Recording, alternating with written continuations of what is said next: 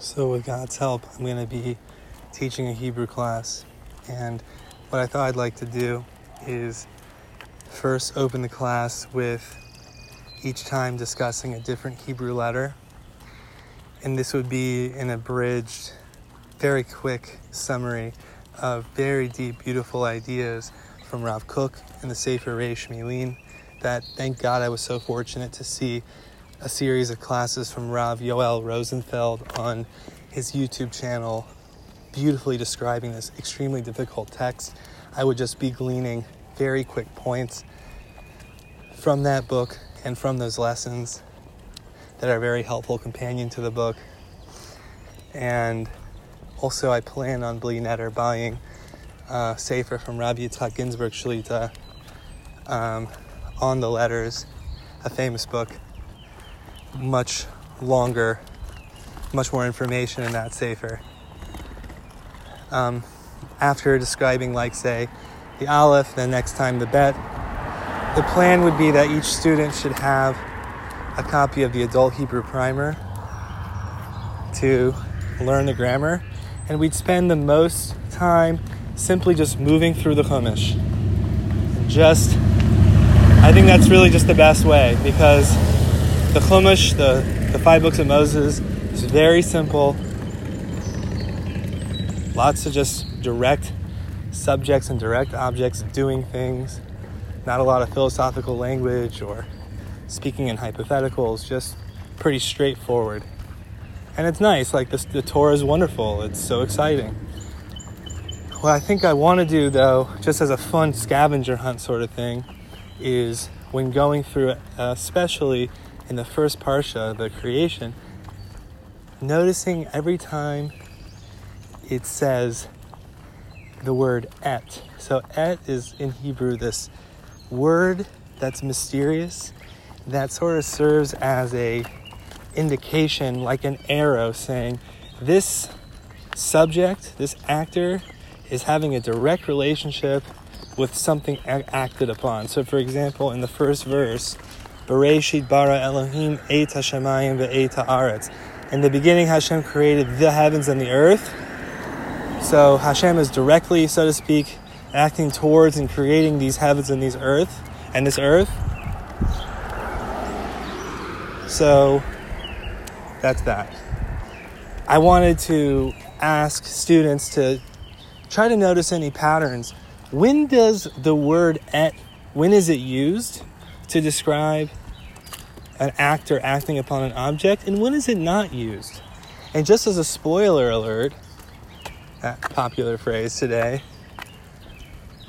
So there's a tradition that there were rabbis, like Rabbi Akiva, for example, I'm almost positive, who spent a lot of time darshaning these let these words et. They like learned really fascinating things from them. For example, there's a verse et Hashem, Uh, like something like Davakta, no, sorry. Et Hashem Elokecha tira uvotidbak, that you should fear or respect your God and you should cling to Him. And the Midrash says, How can you cling to Him? Hello, Eish Ochlahu, behold, He's a burning fire. And Rabbi Akiva says, No, it says, et Hashem Elokecha tira, that you should fear Hashem, but it says it with the word et.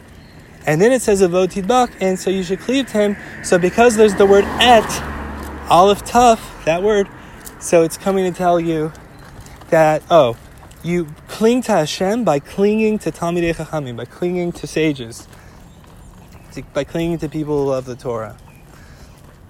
So there's an example of et which is darshan to bring out another meaning, which is interpreted according to tradition to bring out another meaning. Another, two other deep examples that come to mind is in that first verse of the Torah, Bereshit bara Elohim et hashemayim ve'et haaretz. It's brought in mainstream midrash that this is telling you that the heavens and the earth were created with et, which is aleph through tuf, which spans the Hebrew alphabet to say that mysteriously, mystically, the Hebrew letters themselves are the ultimate agents and building blocks of creation. Just as in speech, in language, letters are like these building blocks which can be used and rearranged to build all sorts of meanings. Like, for example, and this is a famous thing, like you can take the same three letters to build opposite meanings specifically, like the Sefer Yetzirah says, and the Sefer Yetzirah is a the oldest mystical text which describes how Hashem creates the universe through letters, says Ein lamalamina oneg, Ein lamatamina nega. There's nothing higher than oneg, pleasure, Ein nun gimel, and there's nothing lower than abject pain and suffering, nega, nun gimel ayin. These are the same letters, just rearranged to show you that these letters are malleable. You can permute them to build specifically very different meanings and often specifically opposite meanings. So again, this verse, Bereshit bara Elohim et hashemayim ve'et haaretz, um, is telling you that Hashem created the world with the Hebrew alphabet. Um, finally, this one's from the Zohar. I really like this. It says that Vayigaresh et ha'adam min hagan. That on the simple reading of the verse, it says that man was kicked out of the garden but the Zohar says don't say it that way. Rather says Vaigaresh et Ha'adam min Hagan, that man kicked out, divorced, sent away et from the garden. He kicked away the et. He kicked away the aleph through tuf. He kicked away all the Hebrew letters from the garden, away from himself. He didn't go anywhere. It's a brilliant point. So brilliant. He didn't go anywhere Rather, he threw God away from him. It says that man divorced the Shekhinah, the divine presence, encapsulated by the idea of all the holy Hebrew letters, which in their form and their energy mystically would have filled in his space in the garden to make it holy. He kicked that away from himself. And there's a midrash that, there's like a more mainstream midrash, I guess you might say, which is very famous in Chabad communities that I read all the time, that it says that in seven generations from Adam till Abraham, even though there were ten, but there were seven major sins that, so to speak, ejected the Shekhinah seven levels of heavens away from the world, but then seven holy tzaddikim drew it back down into the world from Abraham through Isaac through Jacob all the way through Moses, there were these seven shepherds.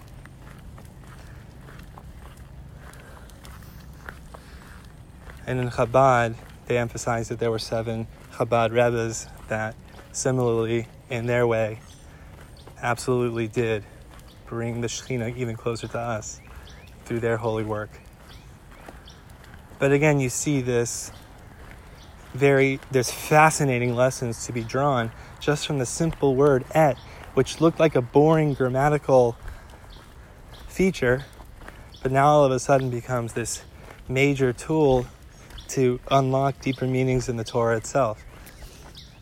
Um, besides all those ideas though i'd say again this is a spoiler alert but i think that a basic pattern and this is just me okay? I've never heard this I want to get it checked out, but it makes sense.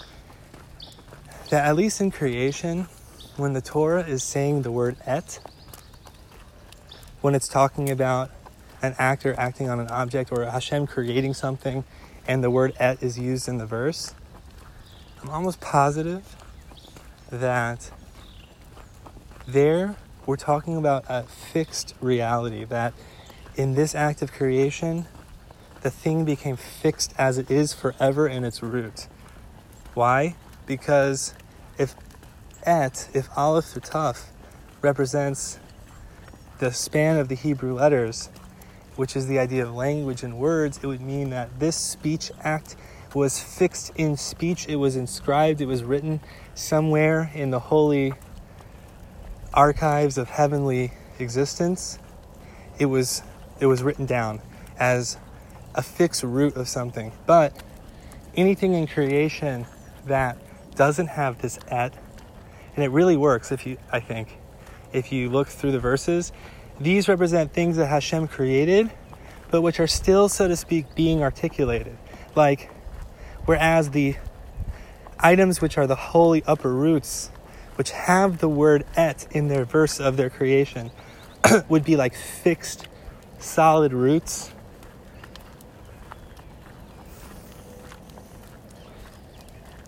That the verse says, Alam Hashem B'Shamayim, Behold Hashem, your word stands firm always in the heavens.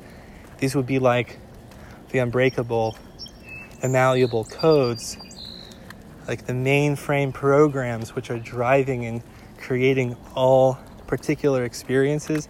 Those are locked in. They are they have been articulated, they remain articulated in their root. Like, so to speak, the divine program of Hebrew letters which runs the program called humanity, that's fixed. Um, but particular people, they're still being articulated. So it, it works a little bit when you look at what's used as et in a creation versus not. Two other fascinating things that are related. Then I want to just say a quick thing on the aleph and the bet and call it a day. There's also fascinating things to talk about, not just the word et, but also a similar word oto. And the reason I was even looking at this is because I was thinking about the Hebrew letters and I was thinking, how does the Torah talk about the Hebrew letters? So, as we said, Torah hints already to the idea of the Hebrew letters in the first verse to say, Bareshi bar Elohim that with in the beginning, or as commentated by the Targum Onkelos, with wisdom, God created the heavens and the earth, and as we said, using the 22 Hebrew letters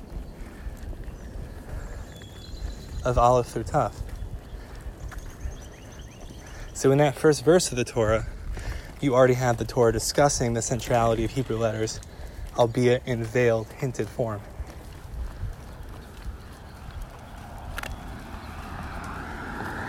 But also, I think it's very significant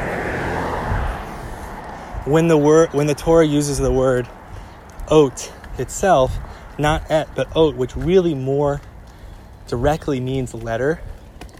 So I was looking, and the first time you see the word ot, kind of, is is uh, beautifully in the creation of man. In the verse, "Vayivra Elohim et Adam b'tzalmo, b'tzelem Elohim bara oto, v'zachar onekeva bara otam." That God created man in His image, in the image of God made He him, that God made him. So when it says, and that's a fascinating verse in of itself, why does it repeat itself? Why does it repeat itself in like a palindrome form? That God created, and God created man as image. In the image of God, he created him, meaning man. Why is it like say it twice, and why is it sort of say it backwards and forwards in like a mirror image palindrome? Lots to say on that. But I was thinking, so like, why is man why is he to get to be the one to be hinted to in his creation and his essence, even more explicitly with the, with the idea of letters? So I think there's one obvious answer, which is man speaks. That's his special quality. He speaks, so he uses letters. So there could be more things to think about. And the second time, oh, and by the way, as, as we know, so, what does it mean, though, oto? There's a deep thing to say about that. So, the oto is aleph, tuf, vav. So, it would be the idea of all the Hebrew letters, aleph through tuf, but with a vav at the end. As we know, the vav is the drawing down. As Rabbi Ingber taught us over Shabbos this past week in Parashat Bechukotai, that you have the original point yud, but the vav is just a yud drawn down. It's a seed like possibility that's drawn down into dimensions, into six dimensions in space, from back, left, right, up, down, etc. So man would be the one to draw down letters, to draw down the holy Hebrew energies of the Hebrew letters. He'd be the one drawing them down. The second time it says Oto, beautifully, is by Shabbos. In the verse, Vayivarech Elohim et Yom HaShvi'i v'yikadesh Oto. And God blessed the seventh day and made it holy. Vayikadesh Oto is again that word for letter, ot, with the vav. So to make it oto, which again, something to do with Shabbos as a time of tremendous bliss, relaxation, spiritual connection, where we can draw down the holy Hebrew letters into our hearts. Um, there's two more fascinating things I want to say on this. Here's a quiz question. I, I gotta double check. I, I checked it two or three times. I'll check it one more time. This is amazing. When is the first time the Torah says the word ata, which means you? Like someone is speaking to someone else and says, You, I see you. You did this. I want to give this to you. The word is ata, extremely basic word. We all know it. We all say Baruch ata ado. Shem Elokeinu, right? Praise are you, God. So ata. There's a bunch to say on why the word you, ata, is also in this pattern of aleph tuf, but this time with a hey at the end. Can't explain it now. God willing, we will. But when's the first time? I love this so much. When's the first time that we see the word ata that we see the word you in the Torah. It's after Adam sins and eats from the tree of knowledge, and he's hiding with his wife, Chava, and Hashem turns to him and says, Where are you? And he says, I was hiding from you because I'm naked. And God says, Who told you you were naked? Mi higid lacha hi ata arum. Who told you you were naked? This is the first time you see the word you. This makes this gives me goosebumps. I'm ha- I have goosebumps right now. I think it's so amazing. I think it's so brilliant. These are these are treasures. These are gems that you have to catch that you that you can really see when you read the Torah in its original language. There is no concept of you or me between us and God. It would be the obvious thing to say. There is no concept of a you and a me until the sin tons to say on that. Obviously, obviously. Um, so then finally, another point is after Cain does his sin of killing his brother, Chas v'shalom, kills his brother, it says Hashem gave him an oath. He gave him a letter, like he magically inscribed on Cain's forehead a letter don't know which letter, but it says, or a sign, but it literally means the word for letter. Um, and I've seen at least one commentary, Rabbi Rosenfeld shared it on Facebook, that this was called the Oath of Shabbos, the sign of Shabbos, that Shabbos is called an oath, it's called a sign, or the idea of like a letter or a sign inscribed. Um, Again, we, we see Shabbos described as Oti B'nei B'nei Israel. It's a letter or a sign between me and Israel. Like it's a sign. It's a it's like a indication, like that yes, God is here. He's like signed His signature. He signs His signature on us with His holy letters, with His divine name on Shabbos. And through the Ot Brit Kodesh, the sign of the circumcision, this is also like a signature sealed into flesh. And finally, we talk about otot umoftim. Signs and wonders, like miracles, are described as these signs or these letters, these indications. So lots to say on all that. Just a fun thing to, to look at in detail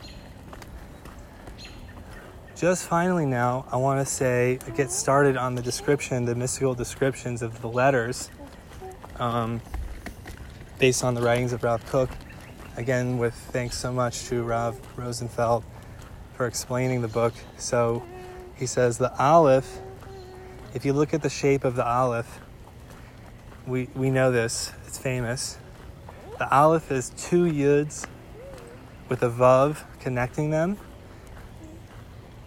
But there are fascinating things to say. There's a lot more to say on this, but just one quick idea on the shape of the aleph.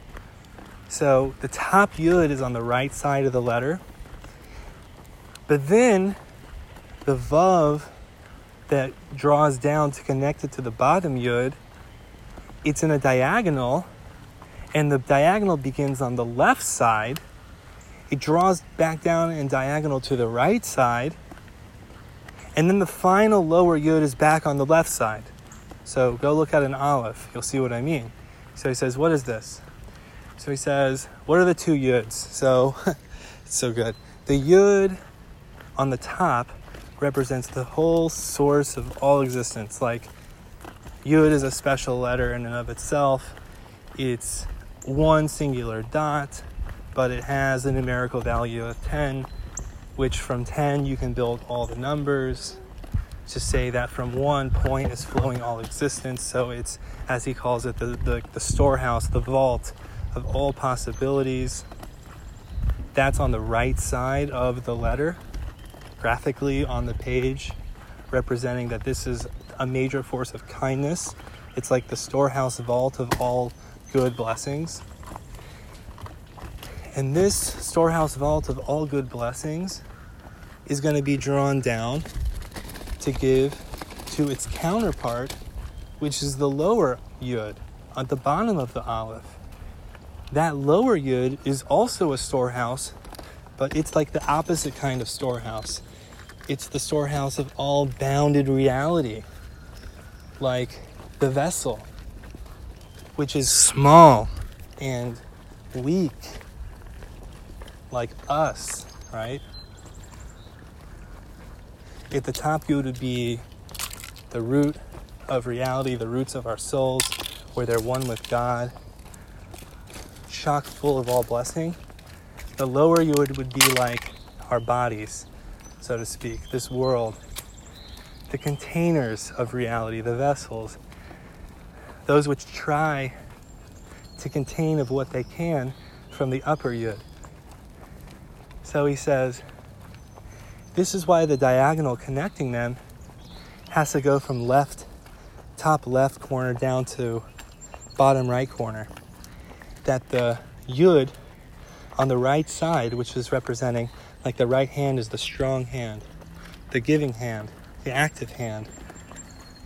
It can't just give in a straight line to that yud at the bottom that's so weak on the left side, the receiving side. First, it has to temper its own giving by shifting the beginning of the flow of giving back over to the left side at the top of the diagonal, which, as Rav Kook says, means that it's starting to break up and darken and diminish just the straight flow coming from that storehouse vault of all flows and blessings so as to so as to pare down and darken and temper the flow of existence coming from that top yud to the bottom yud in the shape of the aleph.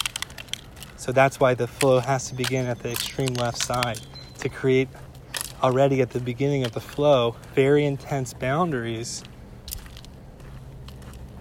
so that what is coming out will be able to be handled by those weak receivers at the bottom. But then, as the flow continues going down, it goes back down to the right side, that diagonal, to say that, hey, eventually, what we're talking about is a flow from the upper world to the lower world, which is a giving flow.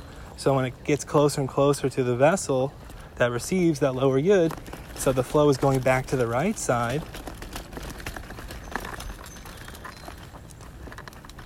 To say that, hey, you know, basically, and again, I'm not saying this perfectly, but basically, at the end of the day, this is a flow of giving. Okay, that's the aleph. A lot, lot more to say. But I want to. Sometimes too much is not good. And then just one more thing on the letter bet. Bet is so fascinating. It's the first letter of the Torah. And basically, the w- way that Rav Kook describes it is the bet. The word for bet is bait. Every letter really is a word itself. So Aleph means to learn, right? Because Aleph is how learning works. The one who knows and the ultimate teacher is Hashem. He's like the top yud.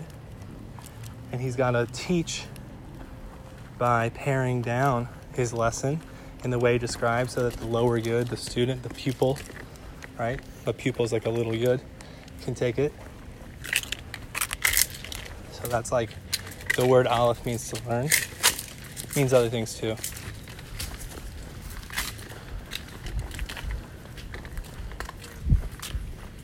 But then the uh, the bet bet is also the word for bait or bat daughter. But bait is a house, and the Kook says that the bet and that shape that it is is the ultimate vessel, is the ultimate house, is the ultimate represents the ultimate contours of reality in its shape. In its shape, it if the aleph is next to it on the right in the flow of the alphabet. So in the Torah, the first aleph is really the invisible white parchment. Okay, I can't get into all that, but the bet looks like he's turning its back to the aleph. But Rav Kook points out there's this tiny little space where, like, the roof of the bet, that top line, meets the wall, like that vertical line that's like blocking the aleph out. But there's this tiny little opening. And he says, there is where the huge light, the huge blinding light of the aleph, which is like the God letter, like the word for ale, the word for God, which means like God of power. There's a tiny little opening in that otherwise closed off house. And in that tiny little opening, all the radiating energy of the aleph is flowing through that tiny opening. And what happens is now, as pure raw existence, coming from the idea of the aleph, that silent letter, which is so divine and transcendent, it like can't be expressed.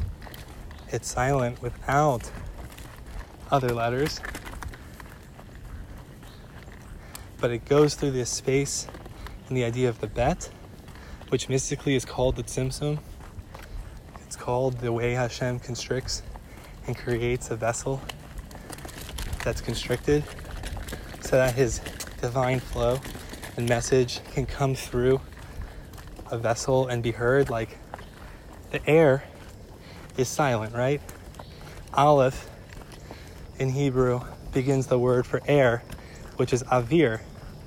Well, pure air is silent, just like the aleph. It makes no sound. What you ha- what do you have to do to hear sound? You have to put it through a constriction so that there can be like a like a striking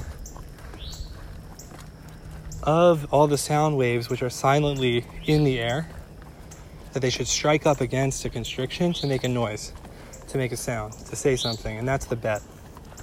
That's the house of our world. It's a brilliant, fascinating image. It's just one more point. I thought about this. I said, well, that's really interesting because two extremely fundamental and important character traits in Judaism are what we call emuna and bitachon. What, like loosely translated as faith or belief, and then and that's amuna, and then trust, bitachon. So I was thinking, why should faith be? Why should amuna? Why should belief or faith be connected to the aleph, and bitachon, the idea of security, be connected to the bet? So first of all, how do we understand in English what are the differences between these two? So I learned, and it just basically means that emuna is like you believe in something beyond you that can come in and change your life. It comes also in Hebrew from the language of an uman, which means a craftsman or the apprentice to a craftsman, which basically means when you're an apprentice, you know, you know, you believe that your teacher, right, which is also aleph, the aluf, I will teach you. But when you're apprentice, when you're an uman apprentice, you believe that your teacher knows the stuff, but you don't know that he knows the stuff because you don't know it yet. You're learning from him. You wouldn't be learning from him if you didn't believe in him that he's got the knowledge, that it's specifically knowledge that you don't have, but you believe that it's going to enter your life and you'll have it too, and that it's right, that it's pure knowledge. Like, why are we sitting here learning Torah? Because we believe it's true. We know we don't know it all. We know we'll never know it all. But, believe, but we believe it's coming from a true, pure source, a source of truth. And so we reach out beyond to learn from it. And that's our belief. So that we can be an apprentice, an apprentice craftsman to craft our life from truth which is beyond us, which we believe it's true. But bitachon is specifically to feel secure and trust in one situation right now that what is happening to me in my space I'm going to be okay. And the real bitachon, the real trust, the real feeling of security is mystically rooted in that first letter of the Hebrew alphabet that starts the Torah, that Bereshit that says in the Midrash and the Zohar that Hashem created the world with a bet and the Zohar explains, as explained by the Arizal and Shar Ma'amari Rashbi, that it's the ultimate vessel, which is the vessel that it contains all the other vessels and it sets the boundary and the limit on all experiences flowing from that womb of that one bet, that one vessel to say, nothing's going to get out of control. All experiences are defined by the way that they were laid down in that first bet. If somebody, God forbid, their house floods or something, it's still within the boundaries, it's still within the contours of God's plan. And that's called trust. And that's all for the best. More to say, but I'm in.